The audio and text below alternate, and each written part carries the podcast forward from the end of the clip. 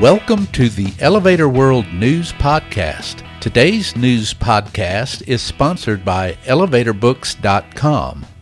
From educational programs and books to unique gift ideas and more, the only website you need is ElevatorBooks.com. This site offers books and materials on maintenance, safety, history, legal issues, technology, and more. Start browsing today at elevatorbooks.com.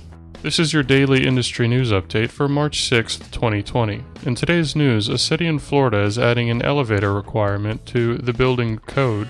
Problems with weapons elevators on the U.S. Navy's newest aircraft carrier are being worked out, and a 22 story patient tower is planned for what is already one of the nation's largest children's hospitals. Commissioners in Winter Garden, Florida unanimously approved amendments to the Florida Building Code, including one that requires elevators in certain multifamily structures. West Orange Times and Observer reports.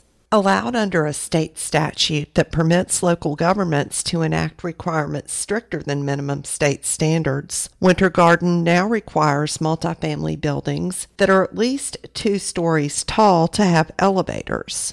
City leaders considered requiring elevators in buildings with 10 or more residences, but scrapped that proposal because of its potential to stifle economic development in low income neighborhoods where cost is an issue. Winter Garden Community Development Director Steve Pash said that, quote, requiring elevators in a structure with 50 or fewer units essentially would make the project unaffordable for developers, end quote. The USS Gerald R. Ford, the U.S. Navy's newest aircraft carrier, which has been plagued by technical issues, including with its advanced weapons elevators, is expected to begin flight deck certification this month. A major step forward in the development of the ship, WTKR 3 reports.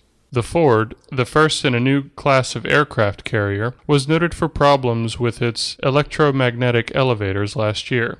The ship is outfitted with 11 of the devices, but at the time, only two of them were certified, and two others were awaiting certification. The Navy reports progress with the units, noting that the four operating elevators have completed more than 7,000 cycles.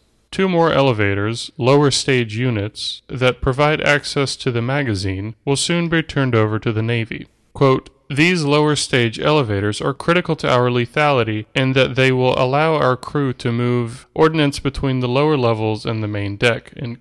Captain J.J. Cummings, Ford commanding officer, said. The remaining five elevators are scheduled to be ready before the vessel undergoes full ship shock trials, a test of key systems under combat conditions, set for fiscal year 2021.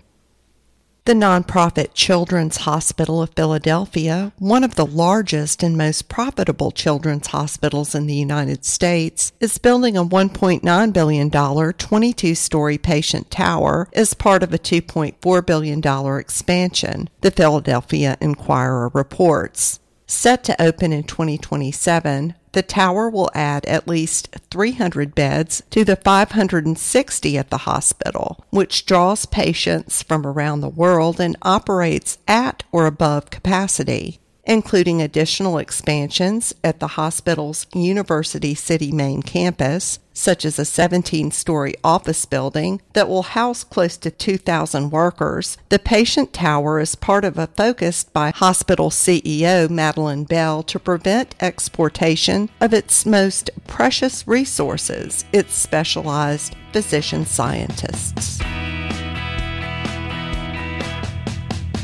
For more industry related information, visit elevatorworld.com and be sure to subscribe to our podcast in iTunes or the Google Play Store.